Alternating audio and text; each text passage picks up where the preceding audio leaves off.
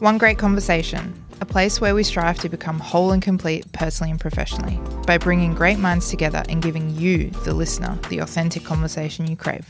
One great guest at a time. Welcome back to One Grate Conversation. We had the pleasure of meeting and speaking with Christina King recently. After she was on a panel of speakers at the HR event in Brisbane, we were so inspired with what she shared that we couldn't miss the opportunity to speak with her more one on one.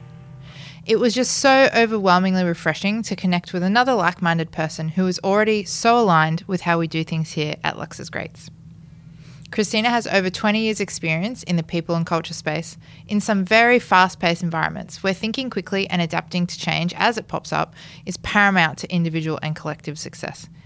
Inverse to thinking and adapting quickly, though, Christina shares her experience of what it means to take a big break between one chapter and the next. What you do with your time in those situations is just as important, we think. If there's one thing I know for sure, it is that there is something for everyone in this episode, and we are so excited to share it with you all. Hope you enjoy. But thank you so much for saying yes to coming on. We really appreciate it. I was flattered for the invitation. Were Thank you really? Absolutely flattered. Oh, Flattered. We've only just started out, so that means a lot. that um, you were happy to come on. Absolutely. And I'm pleased I came down rather Yeah. than being online. I think it's much better to be in person. Makes a big difference, I think. Yeah, for sure. And I wouldn't have seen the great ball machine outside. Oh yeah, yeah. That's the I think a strange but very fun perk of being at Lauxes is we don't do boring. So there's always No. something to see, including an arcade machine in the office. It's a first for me. Yeah, for us too. Well, I hope it goes brilliantly for Oh you. yes, yes, I do hope so too. Yeah, there's some pretty cool plans for it. Mm-hmm. So we'll get stuck into the questions. Something that I've been really interested in with guests that I've been having on previous to you, and so I want to keep the ball rolling with that with professionals who are doing really cool things in their field. What does "don't sacrifice great for good" mean to you? I was thinking about this. For me, it pretty much links to progress over perfection mm-hmm. or a continuous improvement mindset, if I could put it that way. It's a really, for me, I can be a procrastinator at times. I, I do like perfection. And so the idea that not sacrificing great for good really means that I can force myself not to procrastinate and I can prepare something and put it out, even if it's 80% there rather than 100% there.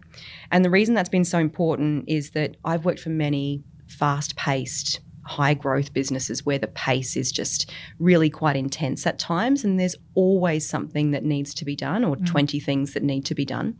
So the idea that I can take the approach of getting something out there that's going to be worthwhile and useful, maybe not in that perfectionist format, but having the opportunity to keep tweaking and building on it mm. as time goes by has been helpful in those mm-hmm. organizations. Oh, that's wonderful. Yeah. And we actually speak about that here quite a bit the 80 20. So don't get hung up on the 20%. The 80% is sort of what you want to focus on. And I feel like that 20% will come naturally as you keep moving. Well, what we found in a lot of the businesses I worked with, and most recently Youfoodz, is that if you wait for perfection and then put something out, when someone inevitably gives you feedback about their insights on what you've put out or some suggested tweaks or how that doesn't quite apply to their situation, all that time you've spent in tweaking from the 80 mm-hmm. to 100% could have been spent other places. Mm. And so that 80 20 rule completely agree as far as putting the document or the process or whatever it may be out at 80% and then asking for feedback and, and using that opportunity to be your 20% of change that you need to get it as closely aligned to what the organization needs rather than what you think they need. Oh, that's huge. Yeah. So I actually noticed FCPHR and GAICD on your LinkedIn profile. That sounds very impressive. What do these entail? And I did a little bit of research. So it's upskilling in your field. How has that actually shaped your experience? Yeah, absolutely. The the post nominals can be a bit um, freaky. Uh, yeah, I was like, whoa. There, there are people with many more post nominals than me, I can tell you that. The CPHR is a certified HR practitioner, and that is uh, a program that's delivered by the Australian Human Resource Institute. It's a program in AHRI, which is certified against a global benchmark Wow. and ties to their model of excellence. And so, in the same way that you have people in the accounting world who mm-hmm. have CA or CPA post nominals after their name, it's really becoming far more common for people in the HR discipline to strive towards having this certified practitioner mm-hmm. status. My view is that I think it will become very similar to CACPA in that it will be the differentiator as the professional accreditation. And the F at the beginning of that is fellow. So really that just means that I've been working in the people space for far too many years to admit to. so uh, AHRI's a great professional body and there's lots of resources and I've found them to be really helpful over time. AICD or GAICD is a graduate of the Australian Institute of Company Directors. And the AICD is the peak membership body for governance and directorship in Australia. To work through the company director course as an HR person, the company director course is is fairly intense and focuses a lot around finance, law, ethics, and a few other key modules along the Wow. way. It, was it was a bit of a struggle to get through that one. Honestly, the books uh, that you receive are a little They're like overwhelming. This thick. Yeah, I, I have mine at the moment, which still have all the coloured post-it notes down the side yeah. with all of my markings that I thought might help me in the exam, but we we got through it. We got through it in the end. I think that for the directorship side of things, and and I'm really proud to be a non-executive director at the moment for a company called Dignity, and they support. Um, a, a striving rather to end homelessness in Australia yeah, that's Um, beautiful. it's it's become it was a it was a community issue that I would say that before I joined Dignity, I thought I knew a little bit about, but actually I knew very little. And so joining that team initially as an advisor to the board and now and it has really opened my eyes to the incredible uh, struggle that a lot of Australians have, and with the cost of living and Especially now. oh, the the um, the intensity of the impact that things like interest rate rises and general general challenges for people in Australia are experiencing at the moment, domestic and family violence and many others, really increasing the pattern of people who are experiencing or at risk of experiencing homelessness. And so for me, the uh, AICD course was a great gateway to provide validity, I think, to uh, understanding what governance in Australia looks like for a board of directors and to start that process of building towards directorships. There's this really interesting article that was done back in 2021 um, on ASX 300 companies in Okay. Australia and um, looking at the number of people in directorships in Australia who come from a background in HR or people disciplines. The stat is that it's only 0.7% Wow. of all directorships You in Australia. there'd be more. Well, it's very heavily held in terms of accounting and operations, mm. law as well as a smaller percentage. But people who come from an HR background holding such a minuscule percentage of mm. those directorships. And, and to me, that really perplexes me because people are the single biggest investment generally in an organisation. So I would have expected that perhaps there might have been more directorships that are held by HR people, given their expertise in being Yes. able to shape and guide and influence success um, for an organisation. So, anyway, that's GAICD. And I guess in terms of upskilling and the benefits that's brought me, I have always done my part, uh, my study part time while working full time, Wow. and that has actually been a really invaluable experience because I was working in a job at the time that I was learning the things that I was applying. Relevant. So the relevance of applying what I learned at the time and in live time Mm. was really helpful. And I think that continuing to study has been beneficial because trends change. Don't they you know, the the way that that business attacks particular challenges in the Mm-hmm. market, the market itself, the economy, a whole range of factors change. And continuing to study throughout the years, whether it's a short course or master's degree, whatever it might be, has really helped to make sure that I'm current in the skills that I'm demonstrating in my role. And I think that because of that, I, I believe that I've had more opportunities, I think, in terms of progression through my career because of that continuous appetite to learn. Yes. Yeah.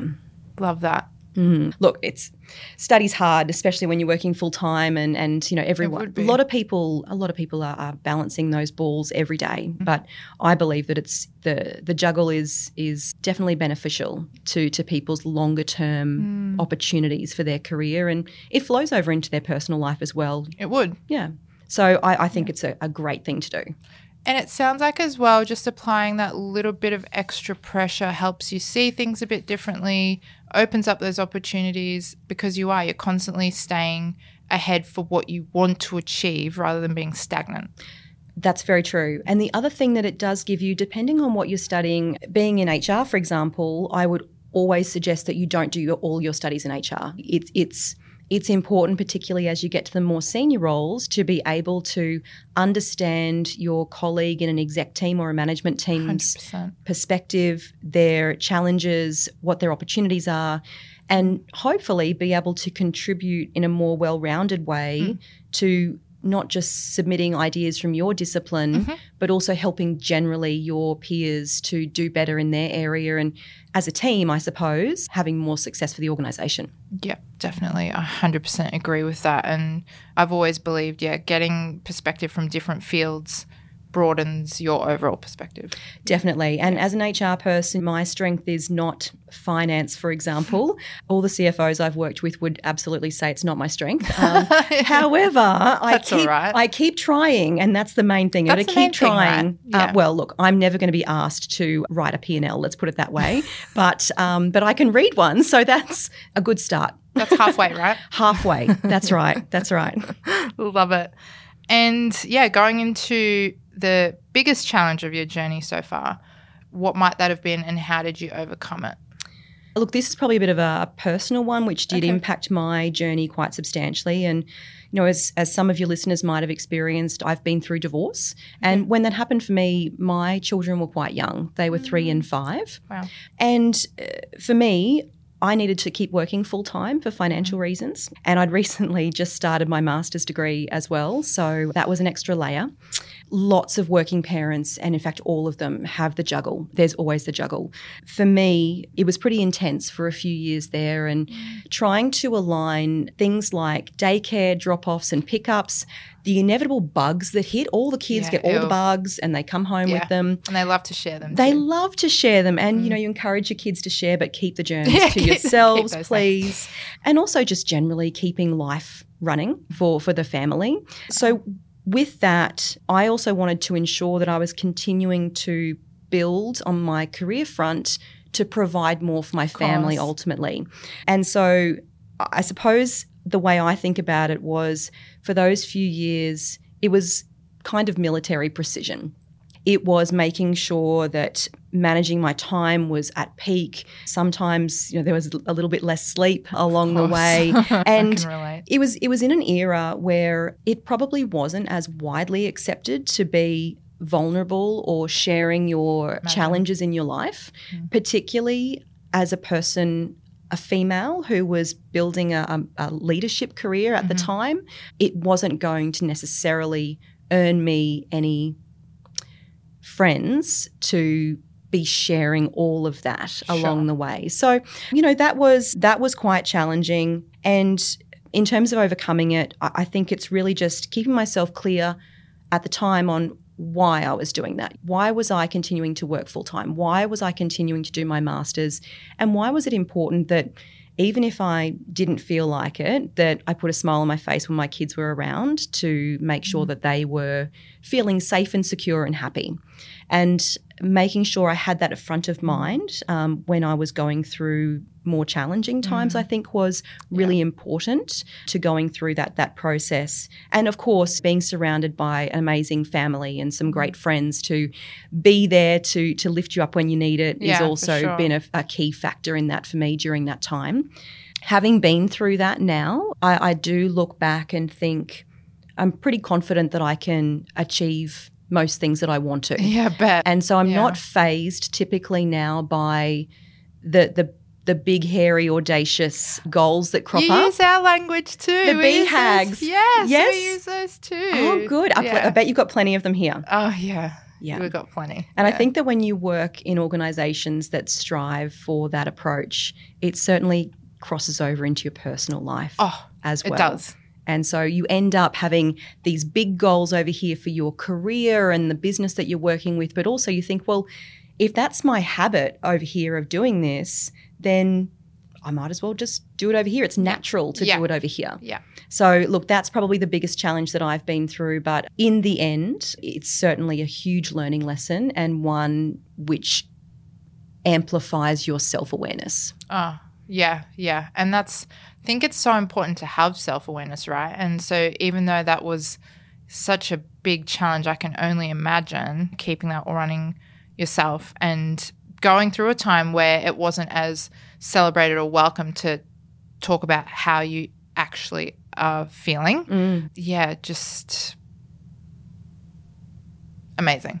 Yeah, Yeah. look, and and it's not to say that I didn't have any support from employers or anything mm-hmm. along those lines. It's just that I guess in today's world, it's it's thankfully more open mm. in terms of being able to share what's happening Yeah. in your life and and be able to have options to work through that. Yeah. So I I definitely am grateful for the support I had, but it was a big big lesson.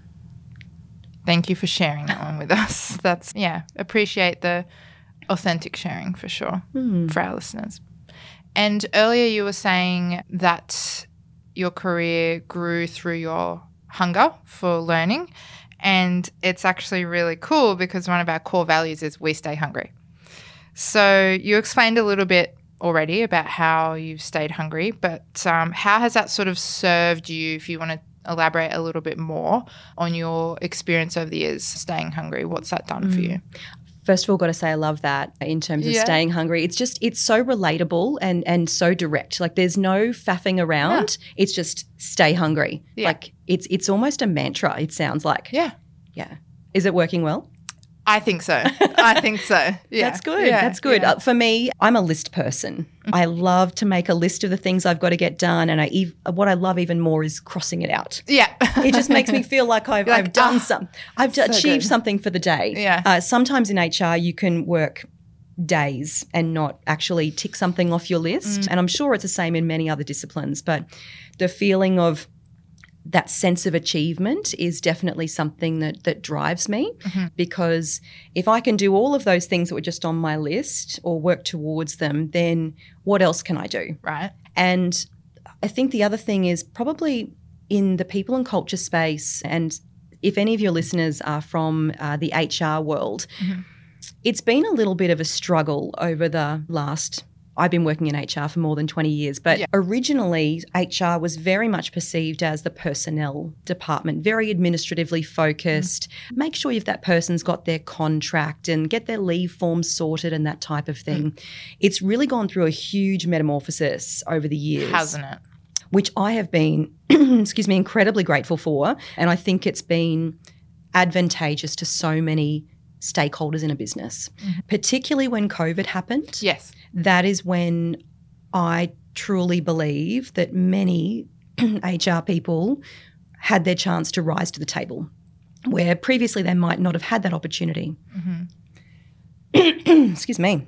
So I think that setting and reviewing goals is really important around staying hungry, but not just saying them. You know, many, many people, you can pick up many articles where they'll say, write your goals down. It's actually true. Mm. If you write your goals down and then you actually review them regularly, they're going to be front of mind for you. And if you tell other people about them, Yes. you're going to be held accountable. Yeah. So it's not. There's a few elements in my mind. There's the parts of of your role, I suppose, where you know my CEO will say, "We need to achieve this, this, and this." Okay, great. We will we'll get onto that as a team. Mm-hmm. But if I have goals that I want to achieve within the organisation, and one of those might be, for example, that I would like to have people and culture recognised as a department which is capable of and of, of adding tangible, quantitative amounts to a bottom line for an organisation. Again, very generalized and probably historically based. HR was always viewed as, you know, hire and fire, hand out a group hug here and there, and that is 80% of your job done. Yeah. But actually, given that people are the biggest resource of an organization, if our departments can partner with other members of the organization mm. and understand what they're trying to achieve and tailor our initiatives and projects to their goals, yes. then actually the results that the organisation is striving for can be amplified significantly in some cases. Mm. So, in terms of goals, I think it's making sure they're clear for yourself, writing them down, reviewing them regularly, and sharing them with people, and asking for the accountability. Mm. Don't don't half-heartedly, you know, write down or, or share a goal with someone. Own it, and maybe you won't get there this time, but maybe you'll get 80% there. And that will just mean that you're 80% closer next time round mm. to to getting to achieving that goal. So love that love the we stay hungry bit. And when we think about goals as well here, I just think it's amazing that so much of what we've already spoken about is so similar. So Tim, our CEO, always says keep your goals, you know, on your whiteboard. I can see them on your whiteboard. Um, that way, when other people come into your office, they can see it. They can ask why, you know, why is that on there, or what are you hoping to achieve, or how are you going to get there, or what have you done so far, or, yeah. and yeah, he basically, unless you have it, unless you're writing it out, unless you have it somewhere, you're not thinking about it, you're not checking in with it, mm-hmm. and then not achieving it. That's so. right. And it's not front of mind. And the great thing is that having goals on your whiteboard, for example, when someone walks into your office and says, Hey, Alma, you're working on that, mm. it might actually be a trigger for them if they didn't realize that you're working on that mm. to align with what they're working on. Exactly. Which can yeah. reduce the effort that both individuals are putting into something mm-hmm. and maybe you know two minds are better than one mm. maybe it's something that you can achieve a greater result by putting your yeah. heads together on yeah I 100% agree with that. So. Yeah, yeah. I mean, look, the the the big hairy audacious goals is is certainly something that's become quite common I think in in terms of yeah. how people flag things. But the other part of it is I think staying hungry is having people that you can not even aspire to necessarily mm-hmm. but but really recognize and admire for yeah. what they've done. Uh, and so having those people in my mind as well around people that I really look up to in terms of the challenges they've overcome to achieve their particular outcomes or their success, it's proof Mm-hmm. that you can do it. Yes. It's proof that in even more difficult circumstances than what you might be experiencing, that there is definitely a way to get to this goal. Yeah. It's just how you get there. Yeah, exactly. Yeah. Love that. And yes, yeah, so you spoke a little bit about your experience with U Youfoodz at the start. You mentioned that that's in your field of expertise that you had, and you've since moved on from there. And I saw on your LinkedIn profile that you said you've shared that you're on something really exciting next. I'm interested in how you've navigated this transition because for a lot of people, you've been known as someone who does 110%, loves what she does, works all the time. What's this period between your last workplace and this new thing that you're onto? What has that looked like and how have you maintained your mindset? Well, the first word that comes to mind is weird. It's been weird.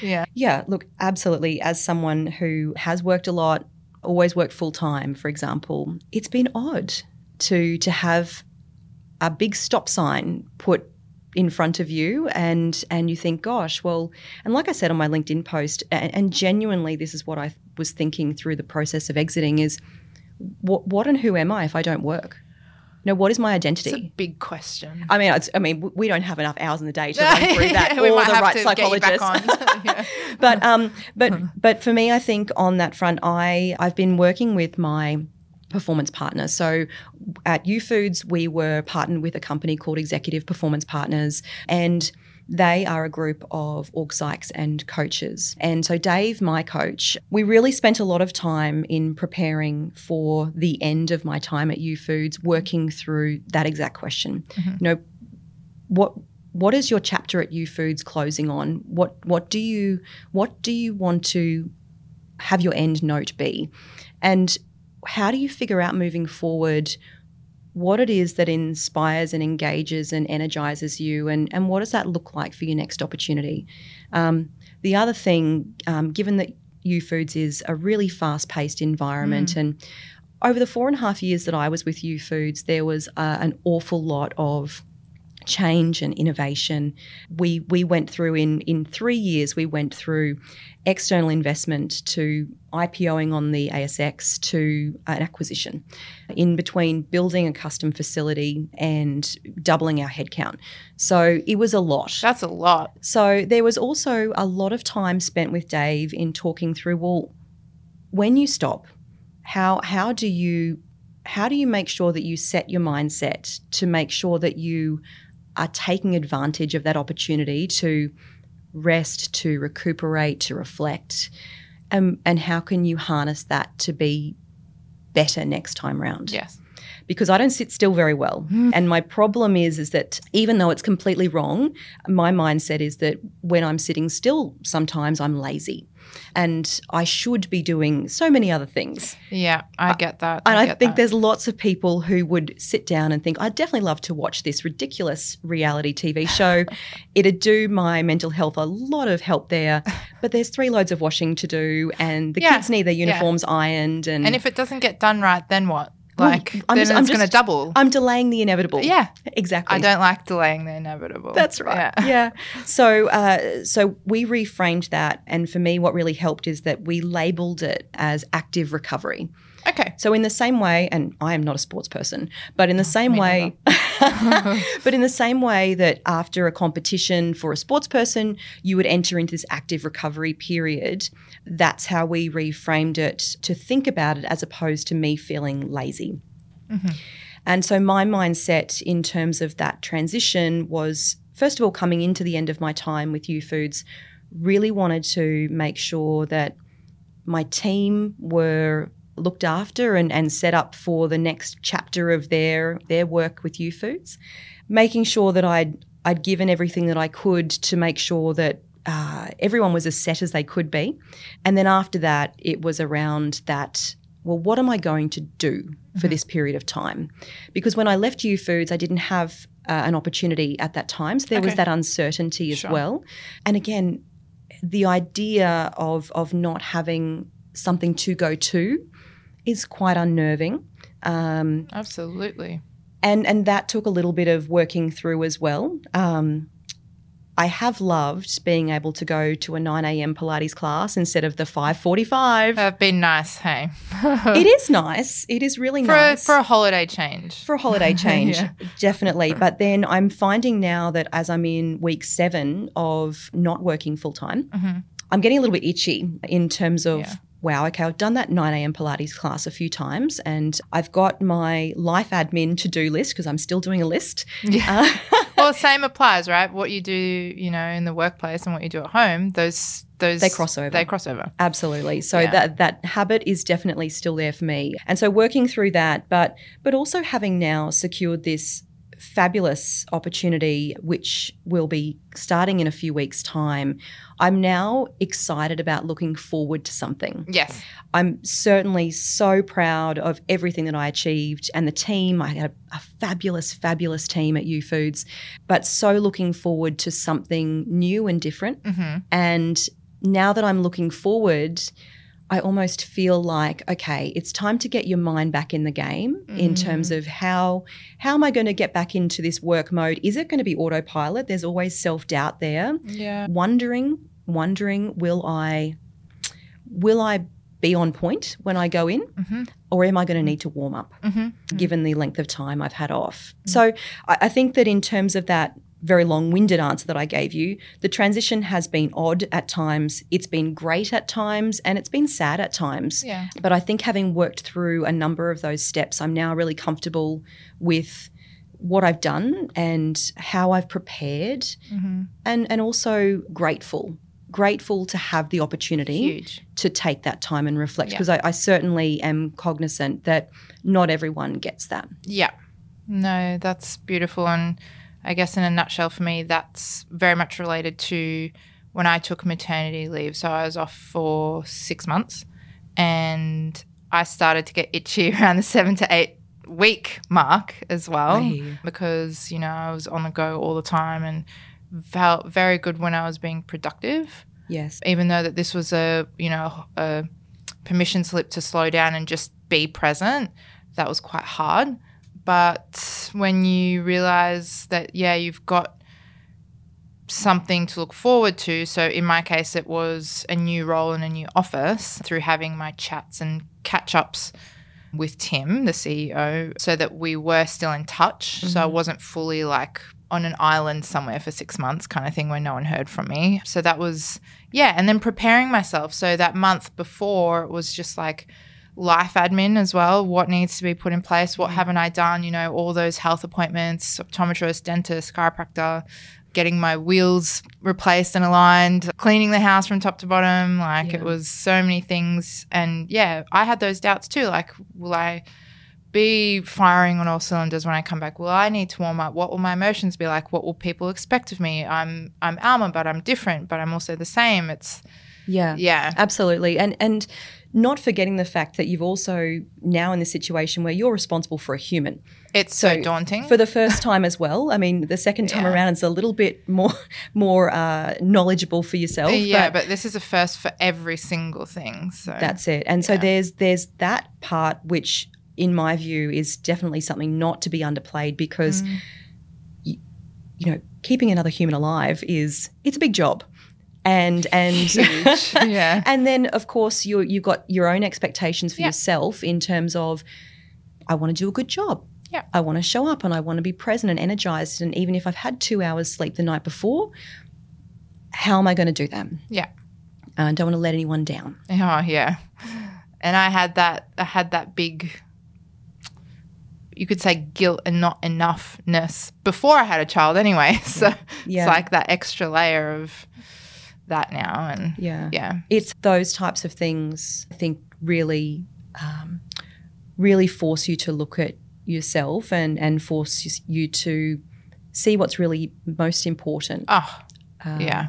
And particularly, it also makes you realize if you've got a very understanding and supportive employer as well. And do I ever? Yes, I do. I wouldn't be anywhere else. I can say that much right Amazing. now. Yeah, I wouldn't Yeah. be anywhere else. It's um, but so no, I, I completely agree. It's the feeling of not being enough Mm. to people is certainly something that I know that we're not alone in how we think. I Yes. I, I hear many of You would have come across so many people. Oh, Yeah. look, particularly working in HR, Yeah. yeah. you know, we we are the safe space for Yes. a number of people to come and share their anger and their disappointment and their you know grief and a whole range of other things. Mm. So it, at least if it's if there's one comforting thought to put it that way, um, is that we're we're certainly not alone in those. Mm. Yeah, that's it. That's it. N- it feels like you are, but you're not. correct. Mm. Correct. Yeah. So thank you for that. I guess reassurance for the people who are listening. Yeah, I think I think it's important that everyone knows that. I think we're all a lot more connected than we realize. Absolutely right. And there's so many opportunities for people to reach out to get support if they need it. So many organisations have um, EAPs, and We're one of them. yes, absolutely, so widespread and really beneficial tool and Thank you. service in the business. Yeah, if, if they're on a range of topics, but even just finding someone to talk to and share your feelings, and not feeling as though not feeling as though you are inadequate. Yes. Yeah. Thank you so much as well for um, reaffirming how good it is to have an EAP because we have one and I'd love for people to, yeah, just see the benefit of it and know that it's okay to talk to someone. And the beauty of it is that it doesn't have, it's not a family member, it's not a team member, it's someone who it's completely confidential. You can say whatever you need to say to help That's it. And move there's through. there's no judgment from No that judgment. person. No judgment. And, and generally, it's 100% confidential Yeah. uh, and free. Exactly. So, you know, it's not even any cost. Yeah. Your employer doesn't even necessarily need to know you've used the EAP. And it can be for situations which are not just at work, Yeah. but also in your personal life. Yeah. They can talk about whatever they need to, whether it's work or home related. Yeah. There's no limit on that. Absolutely. And and so your employer's already paying for it. Mm. If you're May as well feeling like it would be of benefit, you might as well use it. Yeah. yeah. Don't let it go to waste, I- I guess. Exactly right. Yeah. Exactly. Thank you.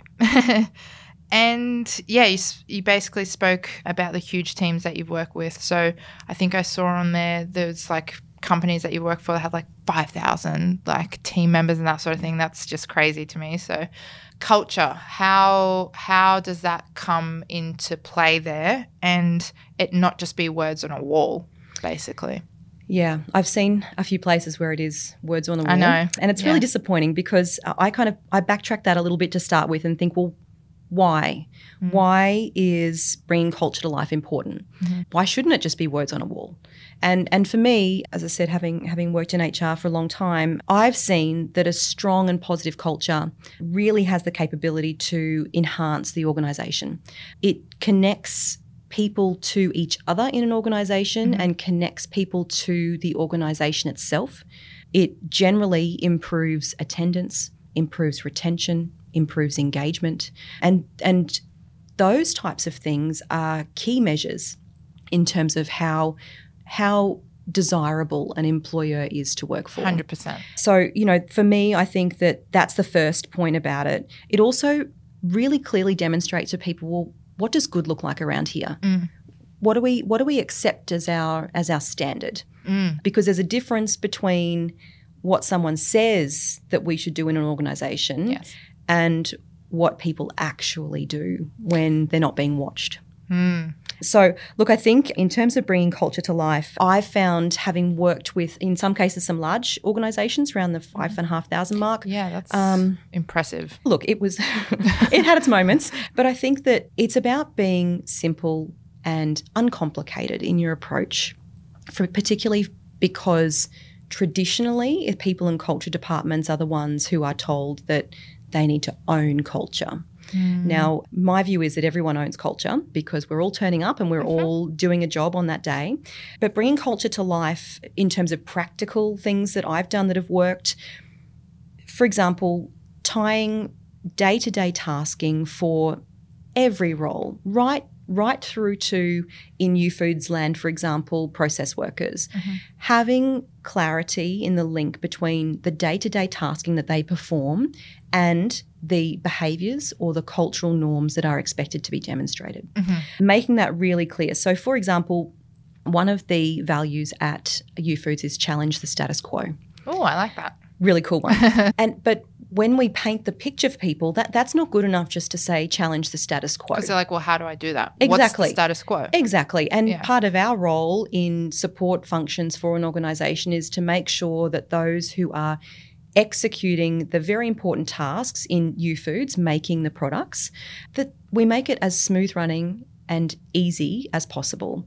So when we say challenge the status quo, we talk about the behavioral statements that underpin that. So, what do people do or say, or how do they act to reflect challenge the status hmm. quo? But we take it one step further in saying, for a process worker in your PD, where your role is to mm-hmm. place components into a tray for the meals, for example, Yeah. Challenge the status quo means that if you're about to put your component into your tray, and you look at that tray and it does not look to spec in terms of the way it should be presenting to our customer ultimately, we want you to raise your hand. We mm. want you to say, hey, QC person, I, ne- I need you to have a look at this because I don't believe that this is what we want to be providing to our customers. Amazing. So it's kind of taking it down to those really practical but very specific links for each role. Right. And that can take a bit of time. Mm-hmm. So, but in saying that, in Youfoodz, for example, we had 600 process workers. So the work I know, the work that the work that we did in terms of looking at well, what does each of our values mean when we unpack it against a process worker role? That actually means that 600 people have got clarity. Oh, doesn't that change so much? It's mind blowing. I feel so moved by that, thinking, what, yeah, what does it look like when 600 Yeah. people Yeah. have their glasses on and they can see the world the way it, That's should be? And look, it, let's let's be honest. It doesn't always translate to 600 people all the time, Oh, every day. Of course. Um, but from the it's from the, the, goal effort, anyway. it's the goal. Yeah. And and so in terms of bringing it to life, though, it's helping people to translate what it means for them, not just what it means, but what it means for them. So that's probably one of the key things. The second is that leaders have to model the way for others. It is absolutely ridiculous to expect that there are values somewhere and, and cultural plans outlined and leaders do not comply. Oh my God. I feel so passionately about that. I agree completely and just really bothers me when when we expect others to effectively when you boil it down do as I say not as I do. Oh, So so that for me is really important, but not just modeling the way, but in that position of leadership being willing mm-hmm. to hold people to account when they don't display them because that's Yes. the other side of the coin. Don't just model it yourself, but the team that you're responsible for, you owe it to all of the members of those team as a leader mm-hmm. to say, "Hey Sally, you know, I noticed that you let 50 meals go by when there was beef instead of chicken in the tray. Why did you do that?" Mm. I couldn't be bothered. Well, and what about the rest of the team, right? that's right. And then they, when they see that that's not pulled up, and I'm, I'm suggesting it's pulled up in a respectful, appropriate way, um, that it says to the other team members that's okay. Mm-hmm. And then you see these little shifts in behavior, and it, everything becomes unraveled. Mm-hmm. So for me, modeling the way, but also holding people to account is incredibly important to bringing culture to life. And lastly, I think for me, when I was thinking about this one, is ensuring that systems and processes and procedures in an organization don't directly oppose what those culture norms Right. and values are. An example that, that I thought of and, and wrote down was again, Youfoodz, another of our values is simplify. Hmm. So if you can say it in three dot points instead of five paragraphs, please do that. If you can, if you can say something with a picture and a few words rather than writing a lengthy document, please do that. So where I'm going with that is that uh, Youfoodz is it didn't have the success that it did as an organization based on bureaucracy and red tape Yeah. that's not what the organization was built off. So, in terms of simplify, it would be crazy for the organization to put in place a system or a process or a procedure that might be 10 pages long of really complicated words mm. that intend to be used by a group of employees who may have English as a second language, mm. who may be, you know, in a visa situation, who may not be well experienced in the work they're doing. Mm. Instead, we have to make sure that we reflect the value of simplify Yes. in terms of writing it in dot points, making sure that our training modules, for example, online were always provided in English, but they were subtitled with Punjabi because mm-hmm. a large proportion of our workforce were of Indian descent. Yeah. So those are the types of things that I think help bring a culture to life. Love that. And probably the last little snippet was around making sure there's a mechanism for people who work in different parts of the organisation to cross pollinate. U mm. Foods used a culture squad setup where there would be different people, a representative from each department come together to join together regular basis to discuss the culture, initiatives, challenges, where there might be opportunities to improve day in the life of experiences. When new people started, there used to be an arrangement where even if I was working in HR, I would go and spend part of a day in the production area to understand what it means to be part of the engine room of the organization. So those I think are examples of bringing culture to life from from the time that I've had in businesses. Beautiful. Thank you. You answer every question with so much thought and detail. I appreciate how much time you've put into your answers. Oh, I appreciate getting the questions up front. Ah. It gave me time to prepare. All good. And being ready for change. It's something that we talk about here. Being prepared before opportunities come up. Is there something that you can give as an advice to people who are listening? Yeah, particularly in fast paced businesses, and it's not only in fast paced businesses. Things things unexpectedly pop up.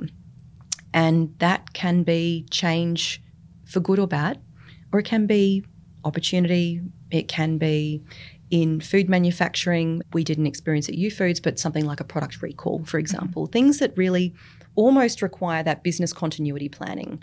So for me, I think there's absolute benefit, and I would strongly advise leaders, if they have an opportunity to do it, is to spend a little bit of time in playing out the tape or mm-hmm. thinking through what could this amount to. It's almost like having a plan B, thinking about what that sure. plan B might be. And sometimes you need a plan C, D, and E as well, depending on the situation. So I think that applies to both positive and negative potential outcomes, making sure that your team contributing to those ideas mm-hmm. also gives them buy in. Yeah. As I said earlier, two brains are better than one, 10 heads are better than one. If you can work through we're going to be in this situation for the organisation, but what if this happens? Mm. Okay, well, what if that happens? What would we need to do? How would we need to change? What would that mean in terms of how we adjust our resources? Mm. What does it mean in terms of our systems? Are they capable of supporting us on that front? Is there anything from a legal or regulatory perspective we need to consider? So thinking about scenarios like that before they happen and almost almost as I said, kind of aligning it to a business continuity plan approach can be really useful.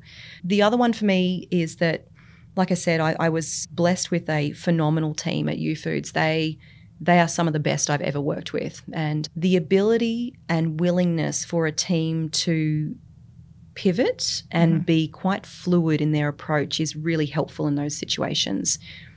But it can't just be at that time my, I guess my advice on, on the team front would be to not perhaps relaxed is not the right word, but to have have an approach in general where the team are quite comfortable with the changing of goalposts. Mm-hmm. That it doesn't freak them out, it doesn't stress them, it doesn't agitate them. That they just think, okay, we've changed. How are we going to work with that now? And there's always an opportunity to learn once that situation has closed out. Correct. So reflection is really important. Yep. But the team's outlook, I believe, is critical, uh, particularly in, you know, the P&C team in, in Youfoodz were very heavily involved, of course, when COVID broke out. Of course. Like many, many other businesses. We were mm-hmm. all working very strangely uh, across the entire nation, across the whole, whole world, really, when this pandemic hit. Mm. It was critical. And in fact, I think that the longevity of the team probably relied upon the fact that we were able to be quite fluid and flexible with what we did. Yes. So we can't be rigid in those kind of crazy circumstances like no. COVID. And that's that's a huge outlier in terms of an example that mm. I just mm. gave. Even day to day though, if the team if the team's standard approach is to be very rigid and and not have much flex, it impacts on them as individuals mm. poorly. Mm the team suffers in terms of their effectiveness. Mm. And again, I can only really speak from a people and culture perspective, but a P&C team's ability to support and enable an organisation yes. then means if we're not on top of our game, then the organisation suffers in many realms. Mm. So the team, I think, is a critical there. And then the opportunities, I think, is again a bit of pre-thought around well when something comes up, what are the opportunities here? How what would be the next step if this takes off and it goes really well? Yeah. What's our next step? Yeah. Like don't wait to be asked. Let's prepare in terms of so that when we're 50% through and things are going really well, I can go to my CEO and say, "Hey, this is doing really well. We'd mm-hmm. like to do this next." Mm-hmm. So being prepared, not waiting to be asked. Love that. Love yeah. that. It's worked well in the past, but sometimes people don't always appreciate you being so upfront. Yeah.